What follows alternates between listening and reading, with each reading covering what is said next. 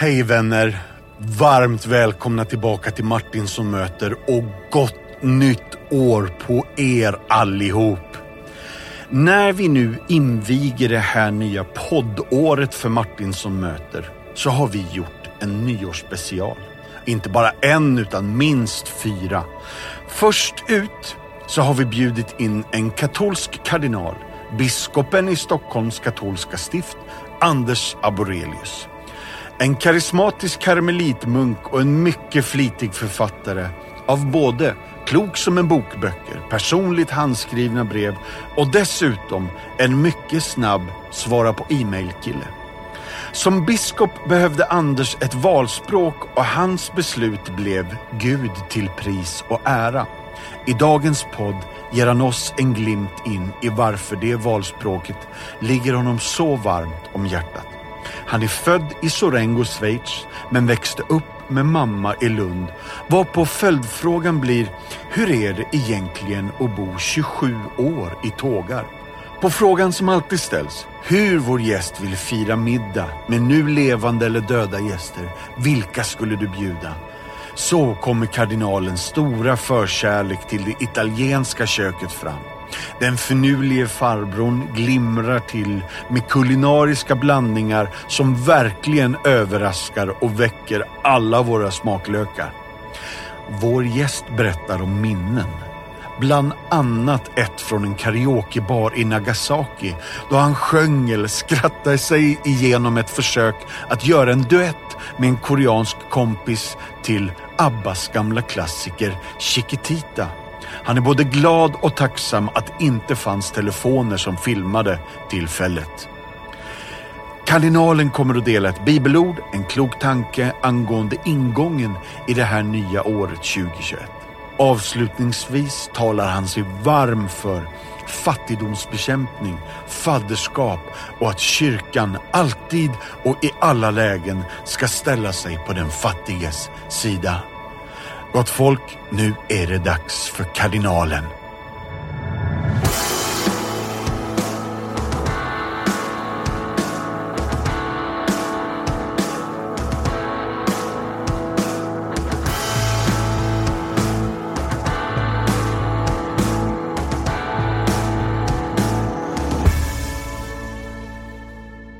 Hörni, då är ni välkomna till Martinsson möter.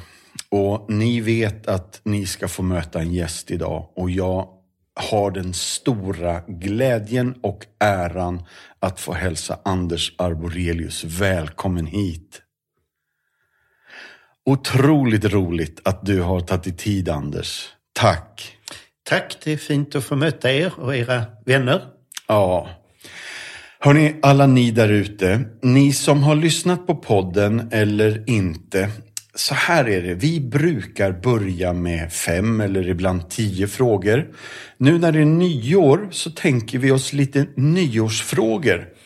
Och då tänker vi, samlar du några vänner, då kan du ta med dig de här frågorna. För det här kan bli lite intressant och väcka nya samtal.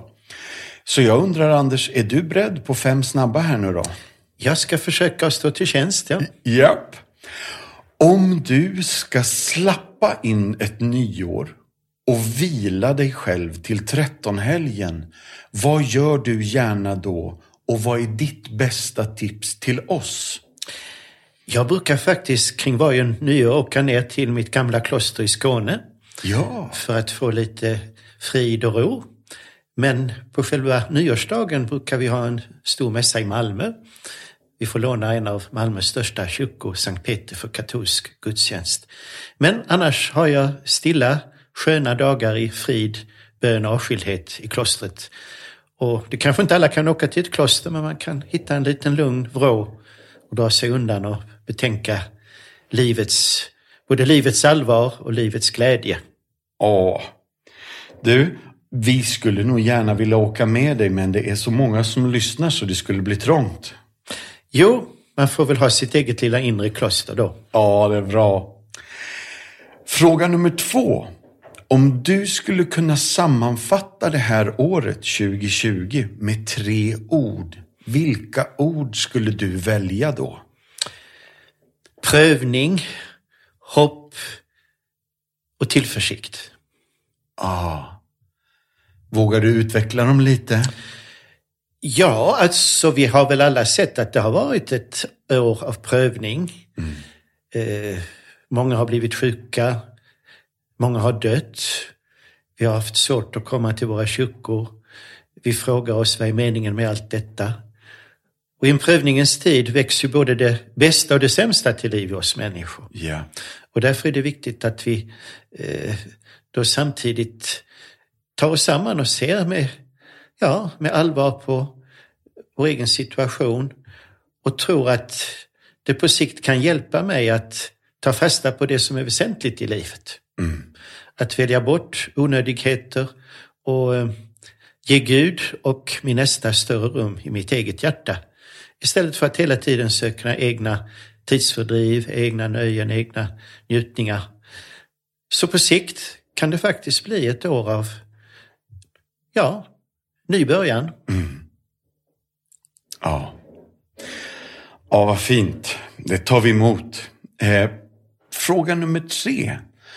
Och den här frågan har två dimensioner som jag skulle vilja kalla mikroperspektivet och makroperspektivet.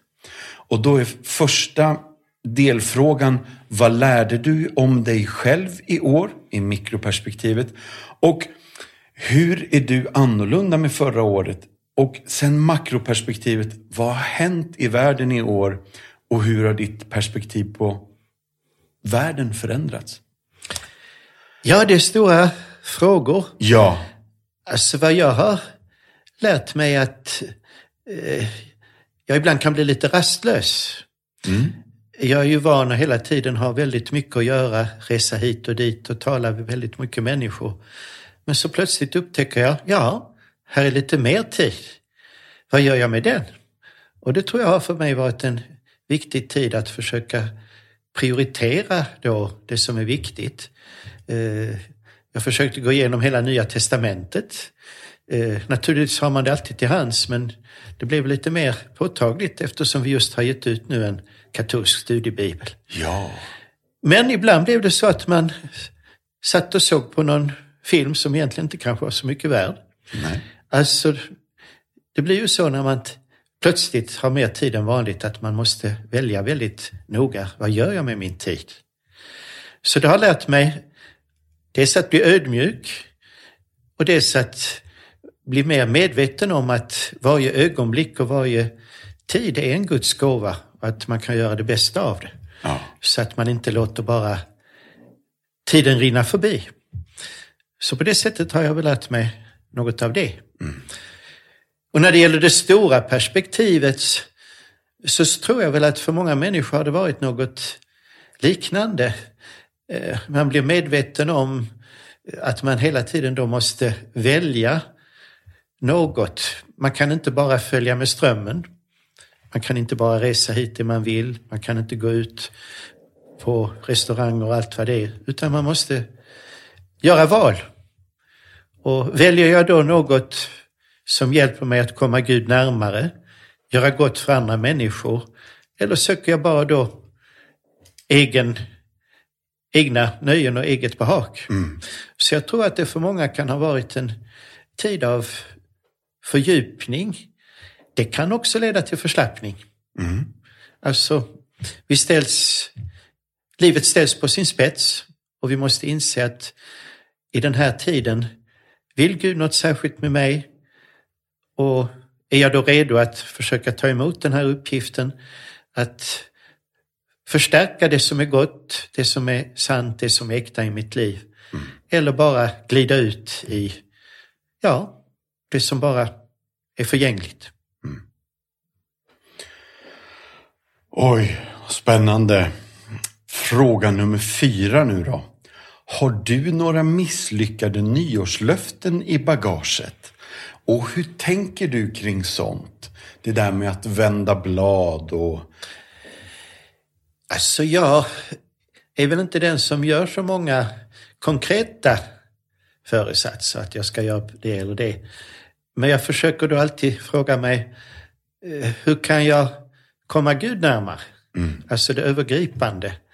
Hur kan jag eh, försöka dra mig bort från det onödiga och koncentrera mig på det viktiga.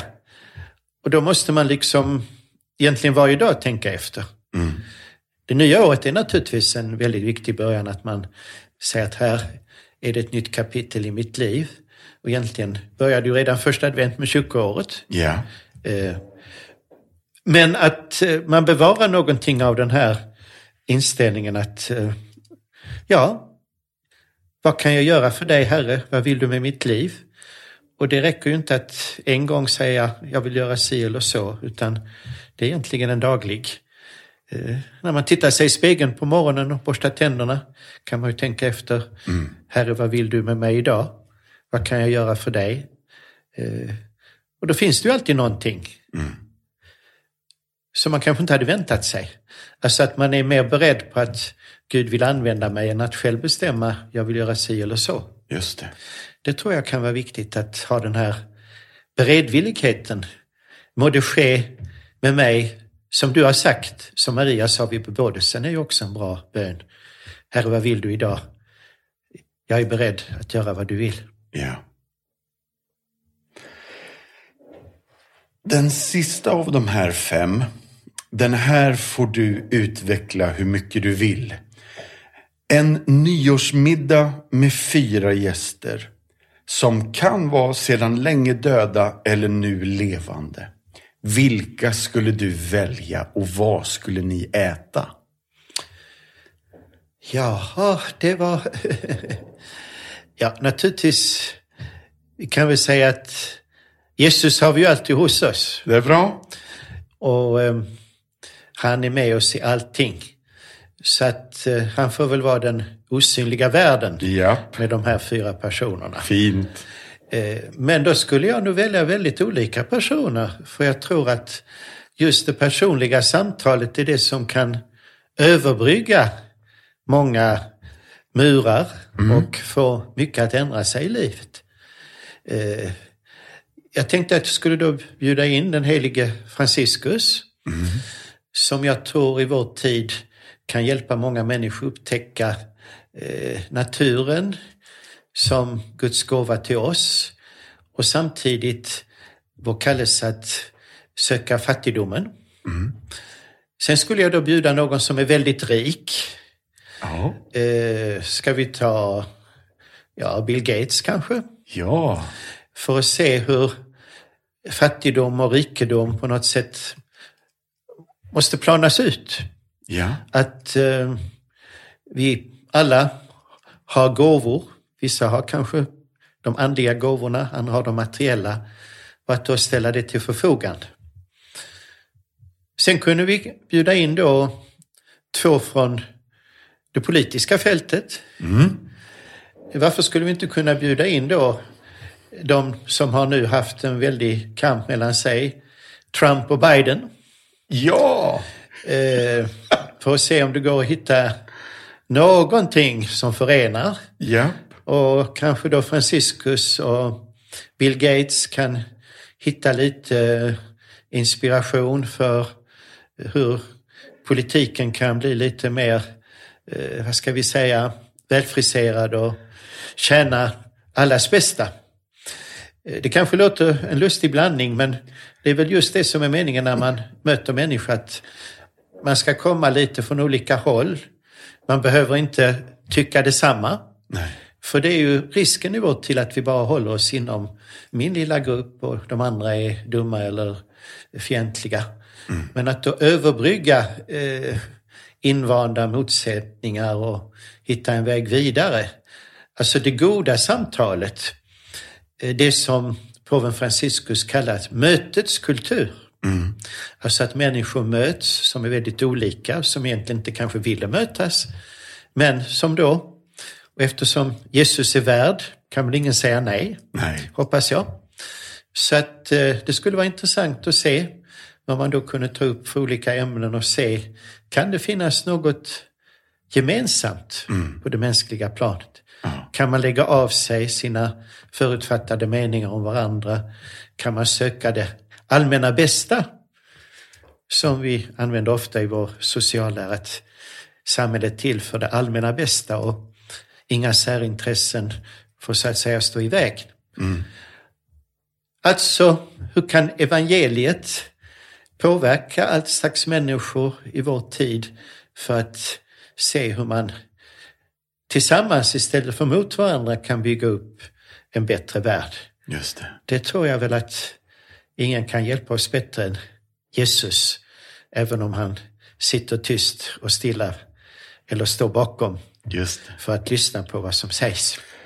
Ja, det kanske låter lite naivt, men vi är ju Guds barn så vi får väl ibland vara lite barnsliga och tro att det går att... Du, det här var en underbar middag. Jag tycker inte det låter naivt eller lustigt utan tvärtom. Det här känns både modigt och väldigt spännande. En riktig blandning av människor. Verkligen. Ja, sen var det ju bara män och det kan, Ja. kommer jag att tänka på att vi borde kanske göra en dagbjudning också. Just det. Men eh, eh, just i det här fallet tror jag att alla dessa personer påverkar ju världen väldigt mycket. Och världen är väldigt mycket beroende av att man kan då hitta vägar vidare på det här stora planet. Ja. Ja, otroligt spännande. Du, vad skulle ni äta då? Jag tror att vi skulle hålla oss till en mycket enkel kost eftersom Franciscus är där. Men det skulle vara väldigt gott. Jag tror vi skulle hålla oss till det italienska köket. Ja. Först en liten lätt eh, pasta. Eh, lite cannelloni med spaghetti i, med lite ost på. Lätt gräddat. Som en, ja, en liten förrätt. Eh, sen kunde vi ju ta något som eh, jag tyckte om som barn, som också är ganska enkelt, fiskpinnar. Men då skulle vi ha någon eh, läcker aioli-sås till det. Åh. Med lite basilikum för att piffa upp de här fiskpinnarna. Och eh, sen skulle vi ha något som på italienska heter semifreddo. Det är inte riktig glass men det är något liknande. Ja. Och det är ganska okänt på våra breddgrader så svenskarna brukar bli förundrade att det finns något som inte är glass men ändå är glass. Eh, och det tror jag, hoppas jag, skulle då smaka väl för de här gästerna. Ja. Innan du sa matlistan hade jag sagt Åh, jag skulle vilja vara en fluga på väggen men nu skulle jag vilja sitta med och äta detta mer för det här var helt fantastiskt. Vilken eh, nyårsrätt alltså. Tack snälla Anders för att du delar. Nu är vi klara med de här fem första. Så på ett sätt så tror jag, hoppas jag att du kan slappna av nu. Nu ska jag ställa en lite enklare fråga. Vad hände den 24 september 1949? Ja, för min del såg jag då världens ljus Ja, på ett eh, sjukhus i södra Schweiz ja, som hette Klinika Sant Anna, Sankt Annas klinik. ja, Och Sankt Anna är ju Jungfru Marias mor. Eh, så där kom jag till världen. ja, Eh, det råkade vara så att av familjeomständigheter eh, hade min mor hamnat där nere Just i det. Schweiz. Och jag blev kvar där nere ett par månader. Eh, men redan i början av 1950 kom jag till Lund. ja, Så att jag är uppvuxen i Lund men född i Schweiz. Fast det då i passet står Arboga. För där står alltså föräldrarnas mantalsort. ja, Och det har ibland vållat då lite undran när jag säger att jag är född i Schweiz men att i passet står det någonting annat. ja. Underbart. Hette det Sorengo? Det är en ort, en liten ort som heter Sorengo utanför Lugano som ju är en mer känd plats. Ja. Men sen blev det Lund. Just det. Eh, Jag växte upp i Lund. Mina föräldrar var frånskilda så att det var i stort sett min mor. Eh, Och jag levde faktiskt i Lund ända tills jag gick i kloster 1971. Ja, Eh, Jag tog studenten 68 ja, utan att märka mycket av det här eh, revolutionsåret. Ja. Eh, jag tog studenten på latinlinjen, Ah. som det då hette. Eh, sen började jag läsa moderna språk vid universitetet i Lund. Och samtidigt började jag då gå i eh, katolsk trosundervisning i Malmö. Just det. Så att eh, tre år läste jag då. Moderna språk, engelska, tyska, spanska. Sen följde jag faktiskt också kurser i grekiska och hebreiska för blivande präster i Svenska kyrkan. Ja, Men under den tiden blev jag då upptagen i katolska kyrkan. just det. Och här kommer, snuddar vi vid någonting. Jag tror att det är åtminstone fem eller är det sju språk du kan här? Ja, jag brukar säga att jag kan sex utländska språk. Ja. Eh, Sen, eh, alltså levande språk. Sen latin, lite grekiska och hebreiska har jag läst i två omgångar men det måste jag erkänna att det har försvunnit mycket av Ja. hebreiskan. Den är Ja. lite för jobbig om man inte underhåller den hela tiden. Okej. Men det är ett fascinerande språk och man har i alla fall lärt sig hur- hur man tänker i den hebreiska världen och det är ju väldigt viktigt för oss. Ja. Ja. Som barn hörde du en röst som du sedan tolkat som Guds röst. Alltså, att... Det beror på vad man menar med en röst. Ja. Jag skulle hellre säga att jag var hela tiden medveten så långt jag kan komma ihåg om Guds närvaro och Guds nåd och Guds kärlek. Ja. Men jag kan inte säga att jag direkt hörde, utan det var mer då som en, en tyst och självklar närvaro.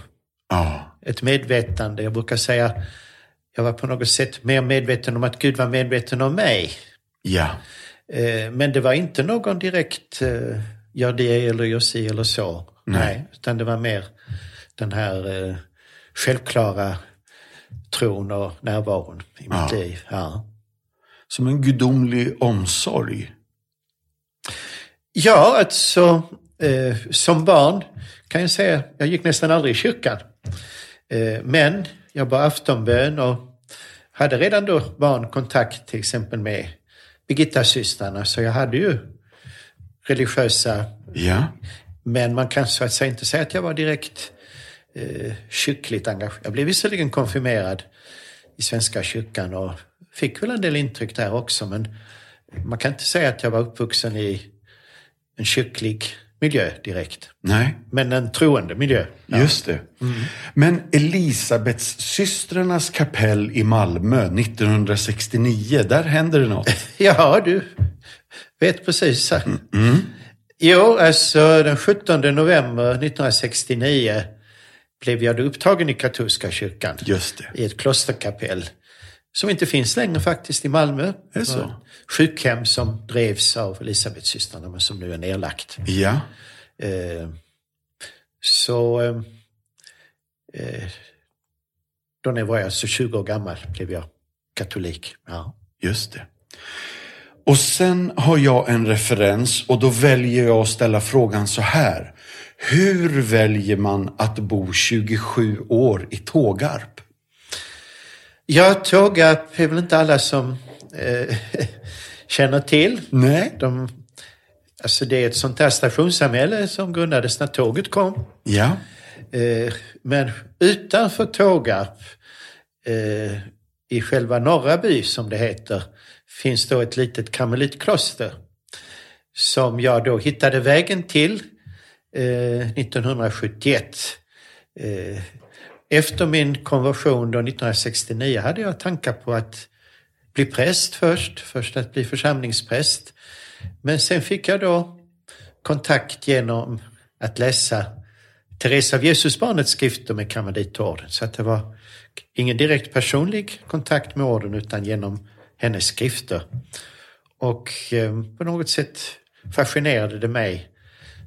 Så då reste jag dit. För jag tänkte, ja, kanske det är där jag hör hemma.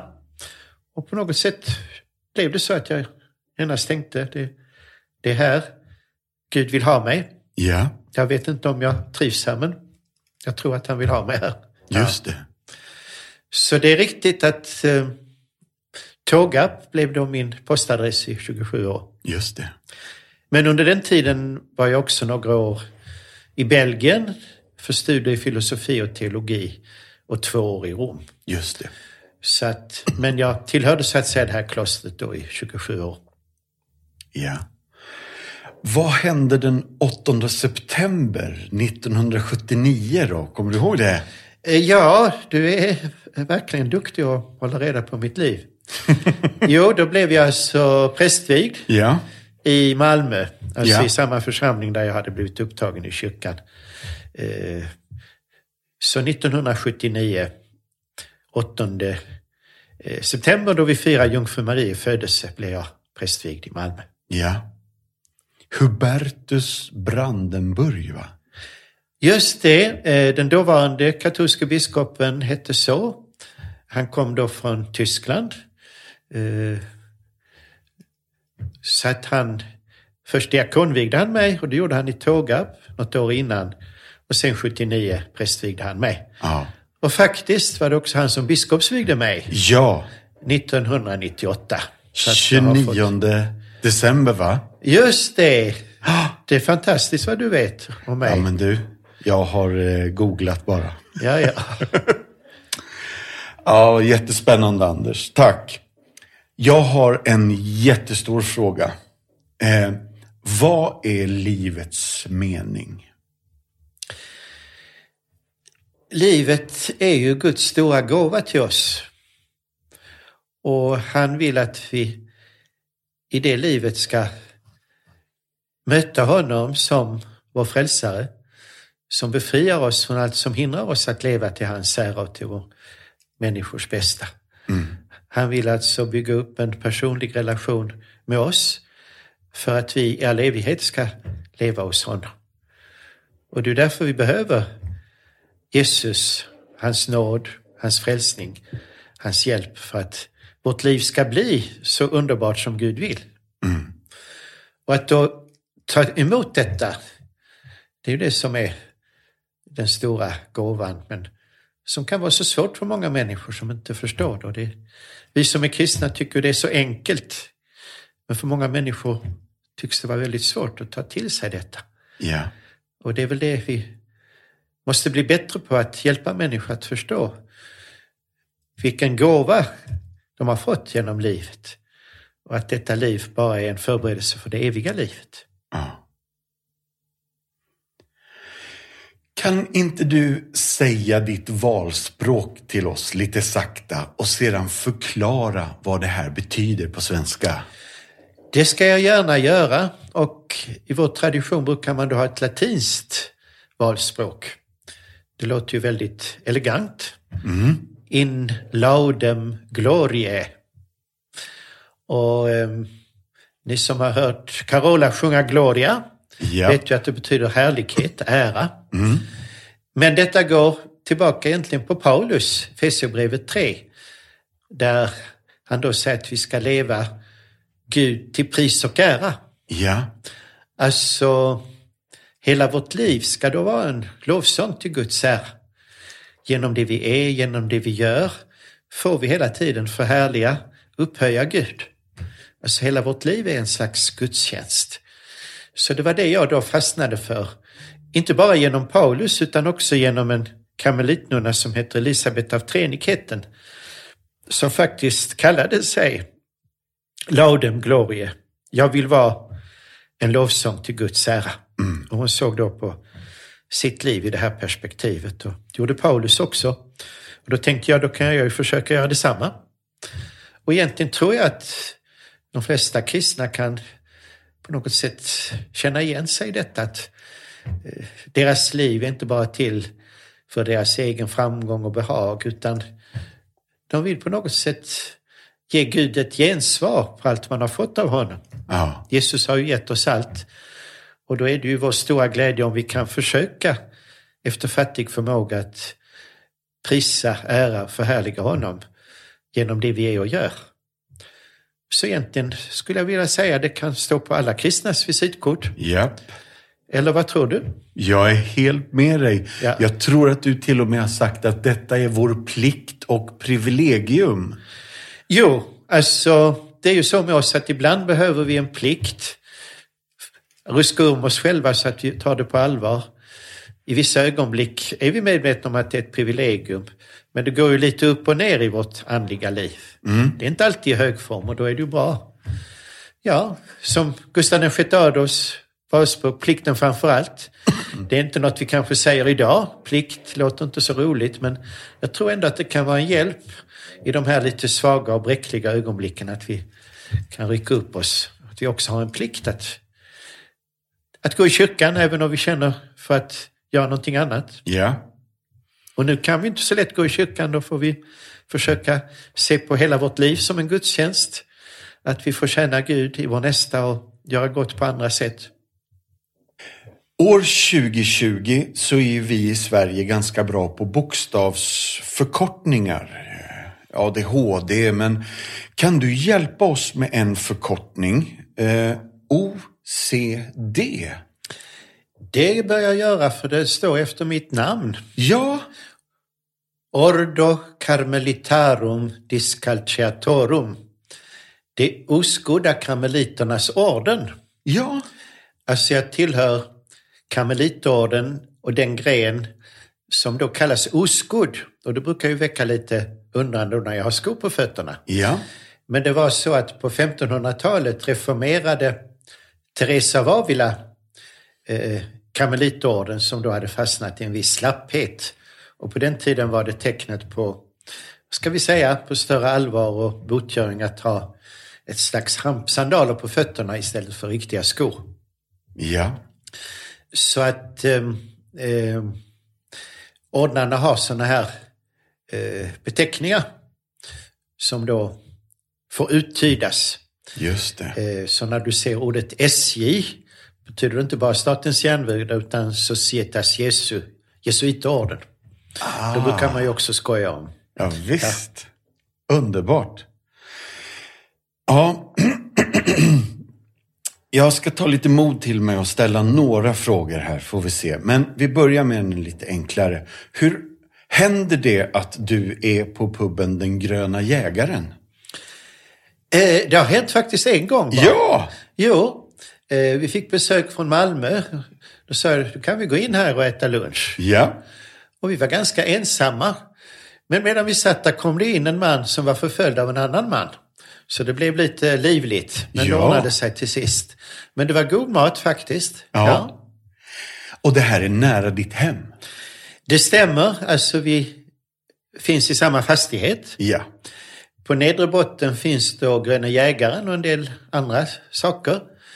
På andra våningen har vi stiftets kontorslokaler.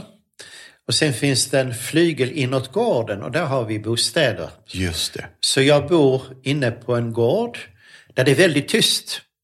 Jag brukar säga att det är nästan tystare än i klostret. Och det? För att där har vi då ibland lantbruksmaskiner som kör förbi men jag hör ingenting från gatan Nej. där jag bor här. Så på det sättet har jag det mycket tyst och stilla där jag bor, mitt i Stockholm. Ah, fint. Kan inte du berätta för oss om karaokebaren i Nagasaki? Ja, det kan jag väl göra.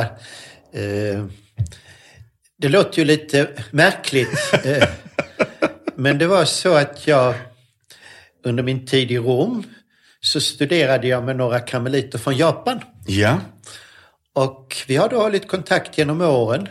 Så en gång blev jag inbjuden till Japan. ja, Och det var väldigt intressant. Och dels besöka våra kloster.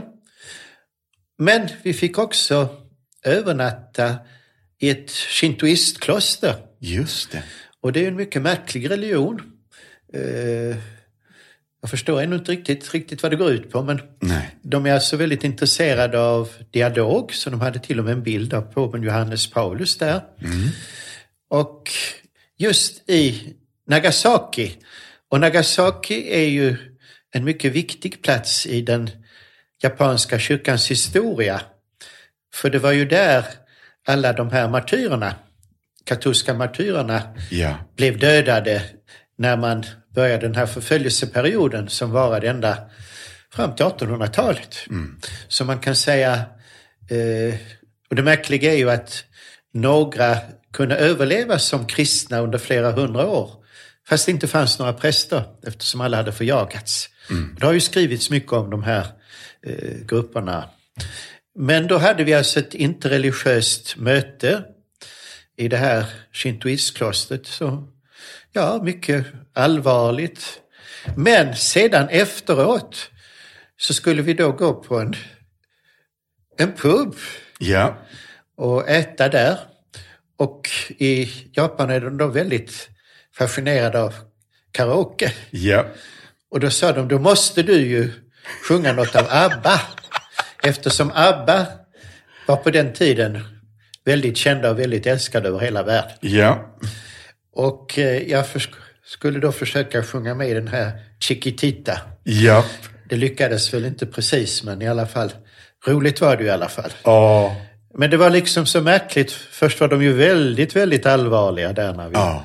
Eh, och sen då vändes det till något ganska annorlunda. Och det sägs vara lite typiskt för japanerna. Ja. Att eh, det är väldigt, ja, väldigt växlingsrika förhållanden där. Underbart. Och jag önskar att det här hade varit på den tiden då det fanns mobiltelefoner som man kunde spela in. För jag hade så gärna velat höra dig sjunga Chiquitita i Nagasaki. Jaså? Ja. Ja, det var nog ingen, inget uh, njutningsrikt, men, det var, men roligt var det faktiskt. Ja. Du är den första svenska katolska biskopen av svensk börd sedan reformationen, stämmer mm. det? Jo, det stämmer. Ja. Och du blev också den första svenska kardinalen någonsin. Det stämmer på sätt och vis. Sen får vi inte glömma att det var ju en Vasätlig som blev eh, kardinal i Polen. Efter, eh, ah. efter att katolikerna blev fördrivna då under Sigismund ah. så kom ju en del ner och... Så det fanns alltså en ättling till Gustav Vasa ah. som blev kardinal i Polen. Men han var väl mer polsk än svensk. Ja. Men det var alltså... Eh, så det kan man ju då tvista om, om han eller jag ska vara den första. Men jag kan ju säga att jag är den första kardinalen i Sverige och i Norden. Ja. ja. Och jag har förstått att bara det här året så har ditt ansvar och uppdrag ökat eh, i, i Rom. Det stämmer. Eh, jag har fått uppdraget att vara med i vad man kallar ekonomirådet. Ja. Eh, och det var väl det jag minst hade väntat mig. Ja, jag, jag hörde det. så insatt i... Eh, och vi hade faktiskt ett möte igår på Zoom i fem timmar. Oj. Med dålig ljudkvalitet och med alla möjliga ekom, ekonomiska termer så att det var inte helt lätt att följa med. Men, eh, men det stämmer att eh, av någon anledning har jag hamnat där också. Ja. Så att eh, det blir ju några möten per år mm. i det här gremiet då också. Ja. Just det. Du är munk, karmelit och en stillsam person. Ändå är det många av oss som är imponerade över din förmåga att svara på mejl. På mejl? Ja, med vändande mejl så får man svar från dig. Ja, om jag är hemma. Ja. Är jag borta så lägger jag det åt sidan. Så då får man vänta lite. Ja, ja men, men jag vi försökte om jag är hemma att gå här... igenom dagens skörd. Ja. ja. Um, vi vet ju inte så mycket om ditt privatliv. Vad gör du när du är ledig? Sitter du och binder dina egna fiskeflugor? Eller är du en filmfantast eller en musiknörd? Ja, alltså jag brukar säga att det är ganska begränsad fritid jag har. Ja. Nu har det blivit lite mer. Eh, tidigare var jag väldigt mycket ute i naturen. Eh, sen har jag haft problem lite med artros och då har jag haft lite svårare att eh, till exempel tidigare försökte jag ta tidiga morgonpromenader i Stockholm. Mm. Eh, sen fick jag då artros och då har det inte blivit så mycket med det. Försöker jag ta lite, ja, lite gymnastik och röra mig motionscykel och så hemma så att man inte går upp för mycket i vikt och håller någorlunda mm. hälsan. Sen tycker jag mycket om att läsa. Ibland kan jag se någon intressant film också. Mm. Eller ja, någon enstaka gång gå på bio. Eh, jag har försökt någon gång gå på museer i Stockholm. Men som sagt, det är ganska begränsat och eh, sen är det ju mycket att man har personliga kontakter. Just det. Skriva brev. Mm. Jag tillhör en av dem som också skriver brev faktiskt. Och nu pratar vi fysiska brev, inte Ja, bara... ja, inte bara mejl. Nej.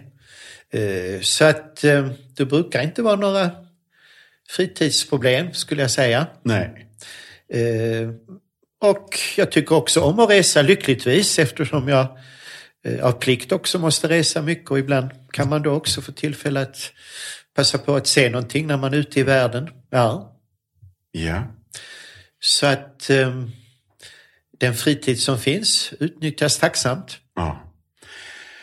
Vet du själv hur många böcker du har skrivit? Eh, inte, det är väl kring 15. Alltså jag har ju skrivit två böcker tillsammans med eh, vår broder Sten-Gunnar Hedin Just det. eh, om eh, Jesus och om anden. Och just i dagarna har vi eh, försökt bli klara med man- manus om Fadern. Ah. Så att vi får nu se om vi kan få ut det på ett förlag. Eh, Det har dröjt en hel del år. Sten-Gunnar fick ju en eh, stroke och har därför varit lite, haft det lite svårt. Men nu har vi fått ihop ett material så vi får väl se om det kan komma ut. Jag tror att eh, sammanlagt kan vara sådär en 15 böcker och en del översättningar. Sen lustigt nog brukar jag säga har jag blivit nästan specialist på att skriva förord till andras böcker. Just det. Och det är lite roligt ibland. All slags eh, böcker som man då får. Till och med till Bibeln har jag fått skriva ett förord. Och till Nya Testamentet när vi gav ut den här katolsk studiebibel. Ja. Ja. Ja, när jag hörde av mig till dig så bad jag dig ta med en tanke eller ett bibelord som knyter an till nyåret. Skulle du vilja ta tid och dela det med oss nu? Det vill jag väldigt gärna göra. Eh, och jag har faktiskt valt ett verb. Det grekiska menein, bli kvar. Jesus använder det i sitt avskedstal gång på gång. Och jag brukar säga att det är så enkelt att vi inte kan glömma det. För det är ju så att vi väldigt lätt glömmer. Men ett så alldagligt och vanligt ord som bli kvar, stanna, kan vi inte glömma. Och det är det som är det underbara, att Jesus är kvar hos oss. Han har stått upp och förhärligat hos Fadern, men han är kvar hos oss i sin kyrka. Han är kvar i oss genom dopet. Och vi är kvar i honom. Och det är ju det som är det viktiga att förstå, att om han är kvar i oss, då kan vi också bli kvar i honom, vad som än händer, hur livet än hanterar oss. Alltså det låter lite kanske allt för alldagligt och enkelt, men ibland är det just det vi behöver för vårt andliga liv. Att det är inte så komplicerat, det är inte så invecklat, utan om Jesus är kvar i oss, Jesus är kvar i Fadern, han är kvar i oss, han lever i oss. Och då kan vi ju knappast låta bli att inte vara kvar i honom. Alltså den här reciprociteten, ömsesidigheten är så viktig i det kristna livet att eh, Jesus har lovat att han ska bli med, vara kvar hos oss till tidens ände. Och en gång får vi se honom sådan han är i evigheten. Men vi får redan nu ta ut det här i förskott, att bli kvar i honom. Och just när vi börjar ett nytt år eh, tror jag att vi behöver något väldigt enkelt. Om man då gör en föresats att jag ska till exempel, ja, jag ska läsa hela Johannes evangeliet. Orkar man kanske med några kapitel, men sen glömmer man det. Men är det något så här enkelt så måste det nästan bita sig fast och bli kvar. Att Jesus är kvar hos oss och vi får vara kvar i honom. Han är, är alltid sin fader och vi dras mer och mer in i den här inre gemenskapen mellan Fadern och Sonen i anden. Så att om vi då koncentrerar oss på det här lilla ordet så tror jag det blir lättare att det hänger kvar i öronen under detta nya år. tack Anders. Det tar vi verkligen emot. Det är en god hälsning. Är det Johannes 15? Ja, det eh, kommer lite varstans. Det Mm. kommer också i första Johannesbrevet. Så det kan vara, om man nu vill verkligen studera så kan man titta på den grekiska texten Menain, hur ofta det kommer tillbaka. Ja. Du kan hitta det lite varstans men, men det är ju just i Jesu avskedstal som... Eh, så att eh, det är väl typiskt för Johannes, både i evangeliet och i breven, men man kan nog hitta det lite i andra delar också. Att Jesus är kvar. Han förblir i oss och vi förblir i honom. Ja. Så att det ger ju en stadga åt vårt liv att eh, vi mer bygger på hans närvaro i vårt liv. För vi, vi är ju lite fladdriga. Men om vi vet att han är kvar då är det lättare att vi också håller oss kvar. Ja. Ja, tack. Tack för att du delar detta med oss.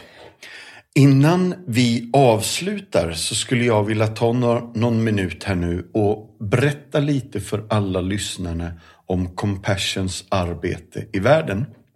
Och du får gärna flika in Anders, ställa frågor eller komma med kommentarer eller vi har en dialog så småningom. Men jag ska börja med att berätta en berättelse här.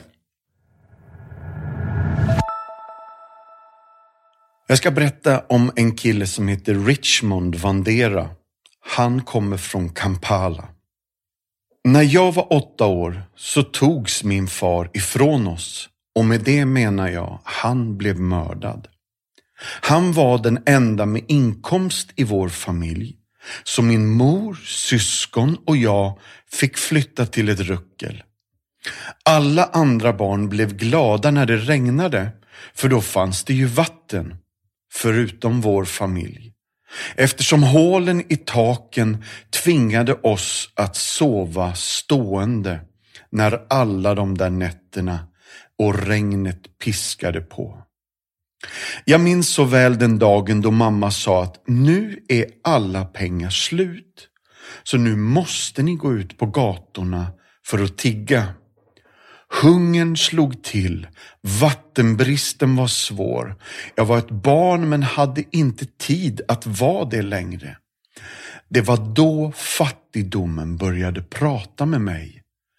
Fattigdomen sa till mig, du kan inget göra. Du kan inte göra någon skillnad och ingen bryr sig om vem du är. Det bästa sättet att beskriva min situation och hur jag då kände mig är ordet hopplös. Till slut tog min mor mod till sig och berättade för sin väninna om vår situation. Då berättade vännen för mamma om Compassion och omedelbart så fick vi besök av personal som ville veta vad vi hette, vilka vi var och få vår livsberättelse ner på papper. Jag fick höra att en ung tonåring som var 15 år och hette Heather, hon hade beslutat sig för att bli min fadder. Det är svårt att beskriva den glädje som fyllde vårt hem när vi fick den nyheten. Richmond, du har nu fått en fadder och det betyder att du kan få gå tillbaka till skolan igen. Nu får vi mat på grund av Heather. Hoppet fick ny glöd. I brevet skrev hon att hon tyckte om mig och bad för mig och detta började sakta hela sådana sår och sånt som gått sönder i min själ och självförtroende. Fattigdomsrösten började nu klinga av. I juni 1999 blev jag en kristen och det blev ytterligare en befrielse för mig. Jag var fri, helt fri och förlåten. Gud började uppmuntra mig att våga växa i min ledarskapsgåva och till slut vågade jag satsa fullt ut på en pastorstjänst. Nu har vi en träningsskola för pastorer. Vi utbildar och utrustar pastorer och ledare och inget av detta hade alls varit möjligt utan Compassion.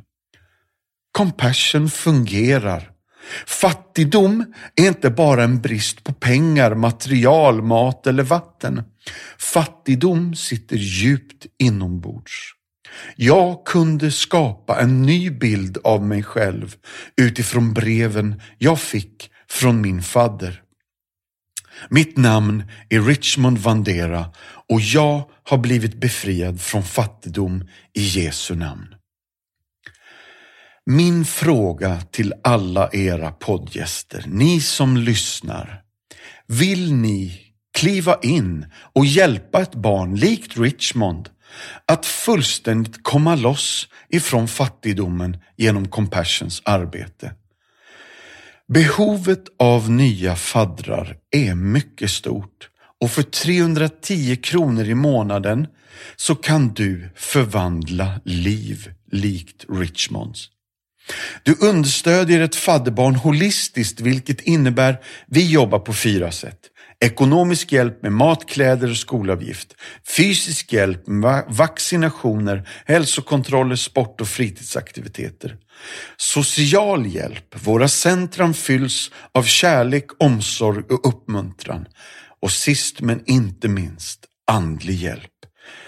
Vi sticker inte under stolen med att vi gör det vi gör i Jesu namn. Så därför har vi åldersanpassad söndagsskola, vi sjunger sånger och läser Bibeln. Jag skulle vilja uppmuntra dig till att gå in på vår hemsida www.compassion.se, signa upp dig direkt och bli fadder till ett barn idag. Har du redan ett fadderbarn, då är min enkla uppmuntran, ta gärna ett till. Nu Anders har jag pratat klart. Är det någonting i den här reflektionen du skulle vilja tänka vidare kring?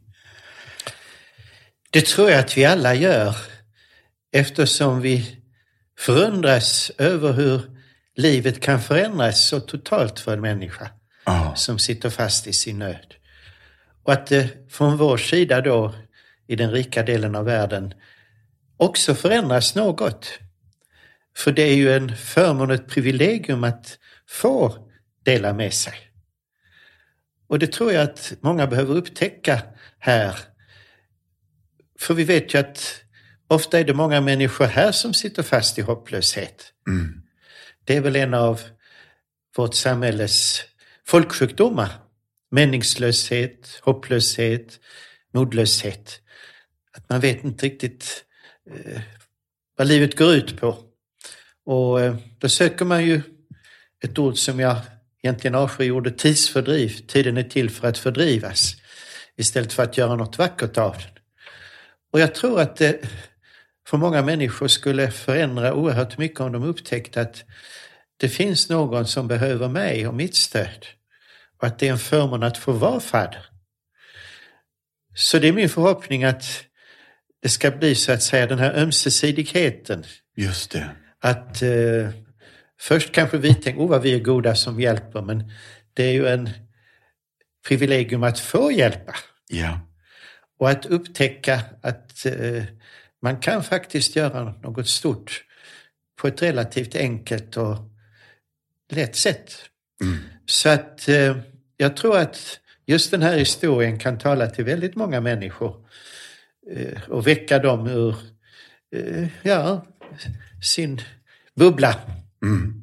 För det blir väldigt lätt att man sitter fast i en bubbla, eh, inte minst nu. Man tycker det är jobbigt med corona, man kan inte göra allt det man vill. Mm.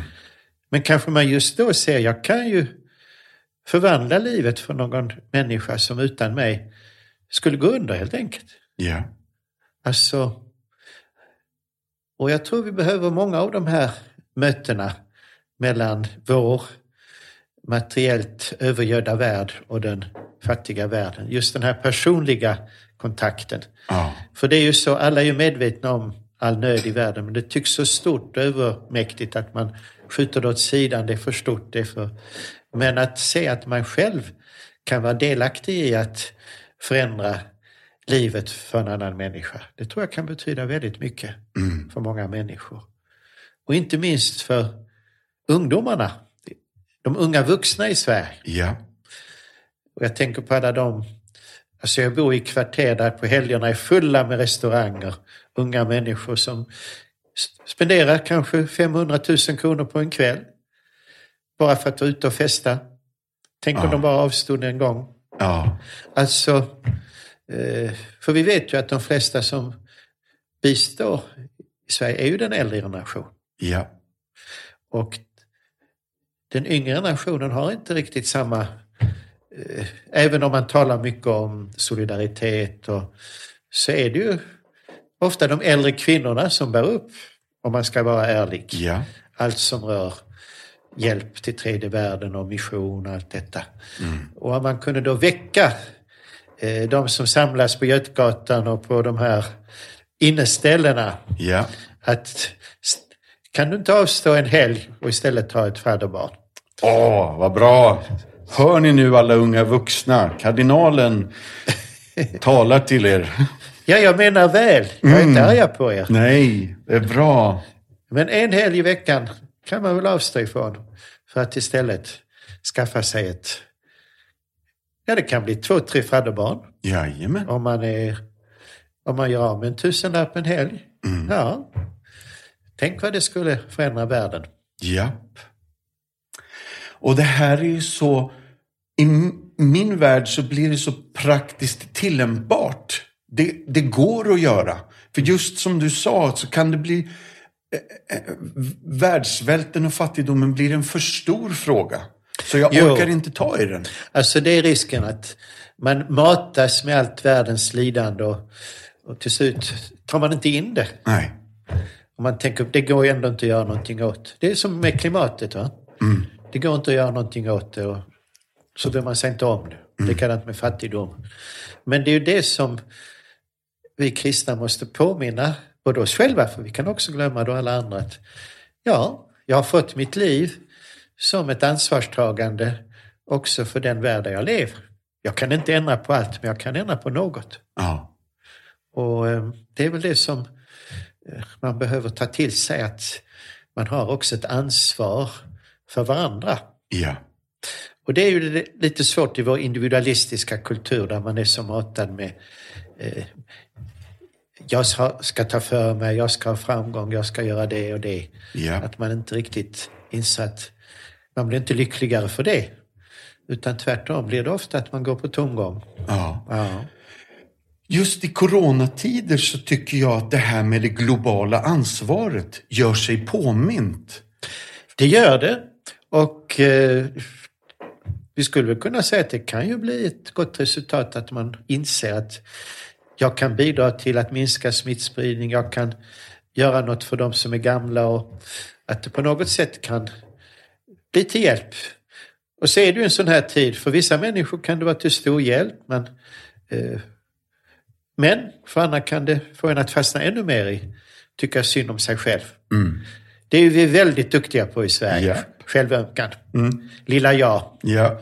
Nej, så där skulle vi kunna hjälpa människor att Ja. gå ut ur sin egen lilla bubbla och göra något gott för andra istället. ja. Hörni vänner, det här har varit en ära för oss att du tog dig tid, Anders. Tusen tack. Och god fortsättning på det här nya året får vi önska dig. Detsamma till er alla. Det var ett nöje och en glädje att få möta dig och de lyssnare ute i etern som har varit med oss idag.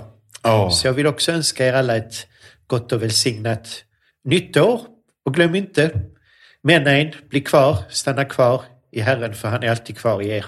Ja, det tar vi verkligen emot. Anders, kan inte du avsluta dagens Martinsson-möte med att be välsignelsen med oss och in i det här nya året 2021? Så. Må Gud allsmäktig välsigna er under hela detta år. Må hans son Jesus Kristus ständigt lysa över er med sin nåd och kärlek.